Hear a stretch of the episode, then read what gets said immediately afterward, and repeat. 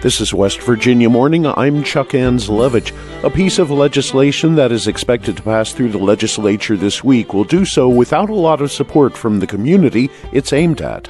The colleges didn't want it. The universities didn't want it. Uh, a lot of the students that spoke didn't didn't want it. But it's here, and uh, I assume the governor will sign it. And even if he doesn't, there's probably the votes there to uh, to veto it. That story and more coming up on this West Virginia morning. Support for West Virginia morning is proudly provided by Luke Frazier. Bald eagle populations in Pennsylvania and the United States have rebounded over the years, but some of those birds are still dying from lead poisoning. WPSU's Ann Danahy spoke with a certified wildlife rehabilitator about the lead in ammunition and its unintended impact. Robin Grabowski is the founder and director of Centre Wildlife Care. There they treat everything from baby bunnies to bald eagles. When things go well, that means releasing animals back into the wild, but that's not always possible. Case in point, a bald eagle they recently tried to treat for lead poisoning usually when we have an eagle, it takes two or three people to hold them and medicate them and treat them or to take blood. This eagle was so weak, one person could easily pick this bird up. The Game Commission had found it and brought it to Centre Wildlife, but they couldn't save it. That's the characteristic signs of lead toxicity is they become very weak, too weak to fight, too weak to fly. Grabowski says there's a simple solution using non-lead ammunition. And it's not just the wildlife. If you're hunting and catching these animals to feed your family, that meat could have lead in it too, and it could be a powdery residue that you don't see. Another option, Grabowski says, is using less expensive lead ammo for target practice, but switching to copper when hunting. In State College, I'm Ann Danahy. The House of Delegates is planning its fourth public hearing of the regular session today at 9 a.m. in the House chamber. The topic is House Bill 3270, which would change the state's workers' compensation law that allows workers to hold companies accountable for ignoring safety hazards that lead to severe injury or death. The bill's sponsor, Delegate John Paul Hott, a Republican from Grant County, says the tort reform bill attempts to gain some control over what he calls a highly volatile subject area in West Virginia pertaining to workers' compensation, namely deliberate intent. This bill would limit non-economic damages to $250,000.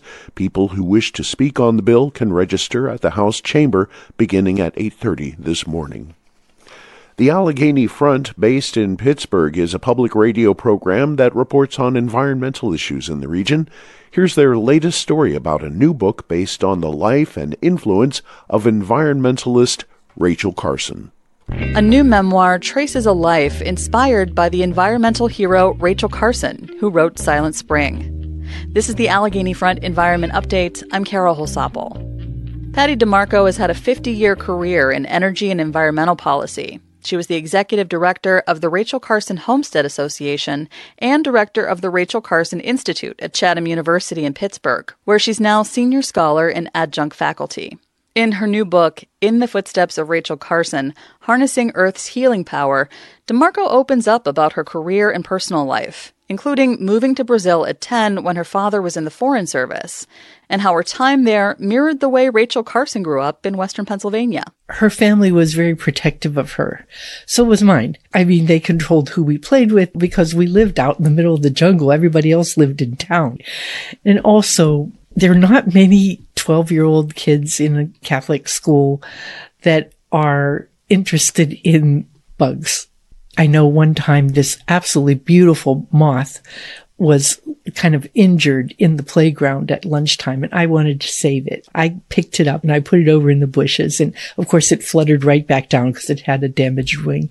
And one of the boys came running by and stomped it flat. And I just sat down and cried. Kids did not connect to things that I got excited about. So I felt a little bit like Rachel Carson that I found solace in connecting to the natural world because it didn't criticize. There's some really lovely nature writing in the book.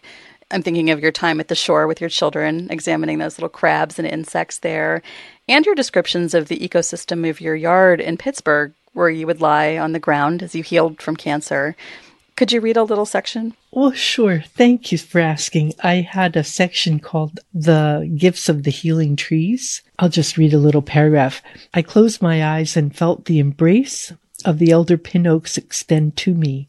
These great trees form the connection between the earth and the sky, each one an engine of carbon sequestration as their leaves turn sunlight into sugars and starches and cellulose. The miracle of photosynthesis happens here on a grand scale. In this summer of rain and warm weather, the air so close to the ground holds an earthy fragrance laced with clover blossoms and the stargazer lilies in the nearby garden border.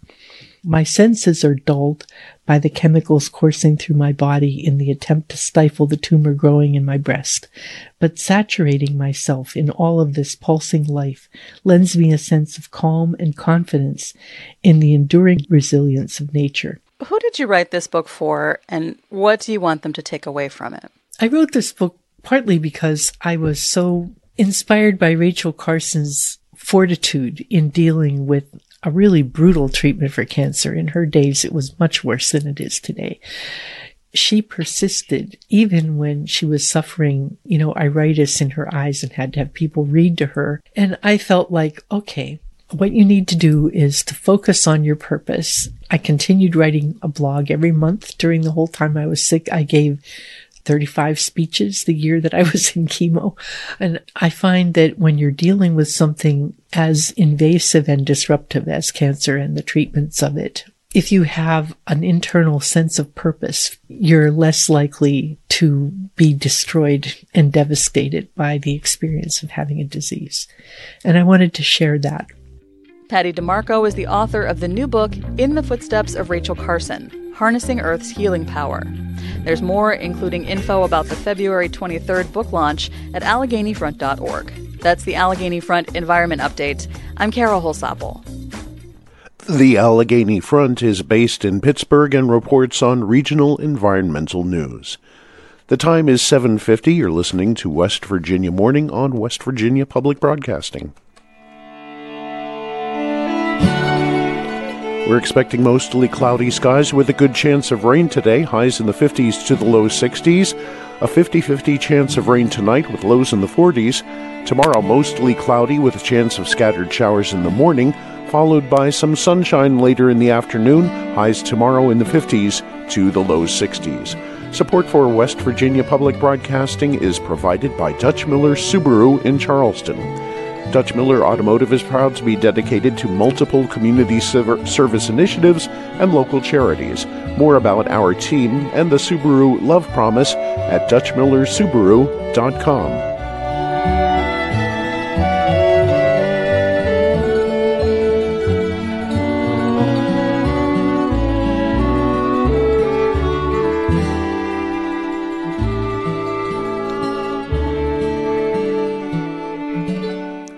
Fridays at the legislature, at least up until now, tend to be a little bit quieter as senators and delegates head home for the weekend.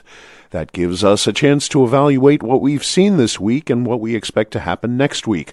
Last week, WVPB's Randy Yohe and Chris Schulz were joined in our Capitol Street studios by veteran TV newsman from WCHS in Charleston, Bob Aaron. They discussed some of the big ticket items in the legislature, including campus carry and arming public school teachers, along with splitting up the DHHR, among other things. Here's part of their conversation. Let's talk about campus carry. That was the big story this week. I sat in on the public hearing a couple days ago where, uh, out of 40 people, uh, 38 spoke against the bill, two spoke for. And one was an NRA lobbyist, right? That's exactly right. Um, what was your gather, Bob, on, on this whole campus carry issue? I think uh, the Second Amendment issue is so strong among West Virginia politicians that uh, it just seems to have a life of its own. Um, the colleges didn't want it. The universities didn't want it. Uh, a lot of the students that spoke didn't didn't want it, but it's here, and uh, I assume the governor will sign it. And even if he doesn't, there's probably the votes there to uh, to veto it.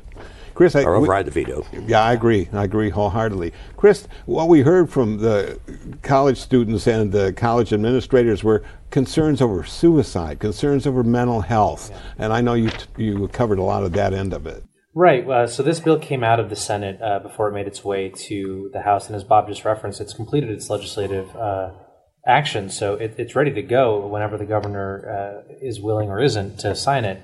So what we heard at the Senate, that's when we saw those those letters uh, from the universities, and both Marshall and WVU, if I'm not mistaken, mentioned this issue of mental health. And one of the things that we heard from uh, the presenters, both during and after the public hearing, was uh, the concern that the mental health crisis that we're currently seeing in the country, coupled with an increased access to weapons, will create a rise in uh, suicides and and you know we heard a couple different people talk about the problem of you know a desperate situation, a desperate moment in someone's life, ending in tragedy because they have this readily available uh, resource or tool, I guess, for lack of a better term.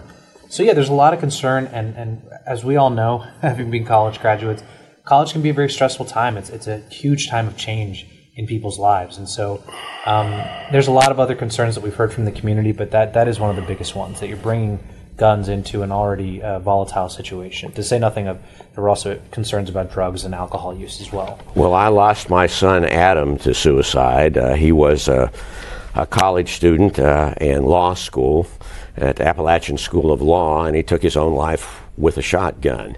And uh, I can see how these issues can concern people. Well, I think that there'll be compensation and activities at the at our West Virginia colleges and universities uh, once and it, when this this kicks into action. I have a feeling there'll be uh, quite a bit of activity. Yeah, and the word compensation makes me think. You know, one of the biggest things that we heard on the Senate side, I, I wasn't able to follow as closely when it went to the House this week, but you know, this is going to create a new burden for these universities, and especially the smaller ones you know, we focus on Marshall and WVU because they have uh, the communicative power to put out these letters and people pay attention. But the Concords and, and the other smaller schools in the in the state, we're talking about potentially at least thousands, if not millions, of dollars in uh, new security measures that they're going to have to take. You know, anything from metal detectors to metal wands to added, um, you know, staffing at events to check to see if people first of all have a weapon, and second of all have the correct licensing, because you are supposed to have a license, and that's the whole point of this bill, is to, as the Republicans have been saying, formalize something that they believe is already happening on our campuses. But the cost of this is, is a big unknown right now. Let's talk as well about the K through 12 uh, teachers here in West Virginia because the bill, and I think it's stalled a little bit. I haven't heard a whole lot about it, but this is the bill to let teachers be armed, to make them school protection officers, SPOs. And we've heard uh, stories on both sides of this. Uh, have you covered any of that, Bob? I've listened to some of that. You know, you, you, you, and I guess there certainly are two sides to it. You you hear a teacher say, I think think someone was in there that spoke talked about uh, only having the locked door and a chair to throw between yeah. him and him and, and his kids. But a, a, lot of teachers don't want that, don't want to do that, and uh, don't like the idea of firearms being introduced into an area where they're where they're not, and sometimes can fall into the control of somebody who, uh, who, who's not necessarily the, the person that's supposed to have them. Yeah, that was Delegate Elliot Pritt. He's a seventh or eighth grade social studies teacher in Fayette County, and that's what he said. Yeah, I said if I've got my students here and I got a gunman here and all I got a couple of chairs to throw, maybe it's not a bad idea that I have a gun. That was Randy Yohe and Chris Schulz with veteran WCHS TV reporter Bob Aaron in our Reporters Roundtable for the legislature today. To hear the rest of the interview, visit our website at wvpublic.org. Tune in every evening, Monday through Friday at 6 p.m. on radio and television to get updates on the legislative session. West Virginia Morning is a production of West Virginia Public Broadcasting which is solely responsible for its content. You can keep up with the latest West Virginia news throughout the day at our website, wvpublic.org. Support for our news bureaus comes from West Virginia University, Concord University, and Shepherd University. West Virginia Morning is produced with help from Bill Lynch, Caroline McGregor, Chris Curtis Tate, Chris Schulz, Emily Rice, Eric Douglas, Liz McCormick, Randy Yohe, and Shepherd Snyder. Eric Douglas is our news director, and he produced today's show. I'm your host, Chuck Anzalevich. This has been West Virginia Morning.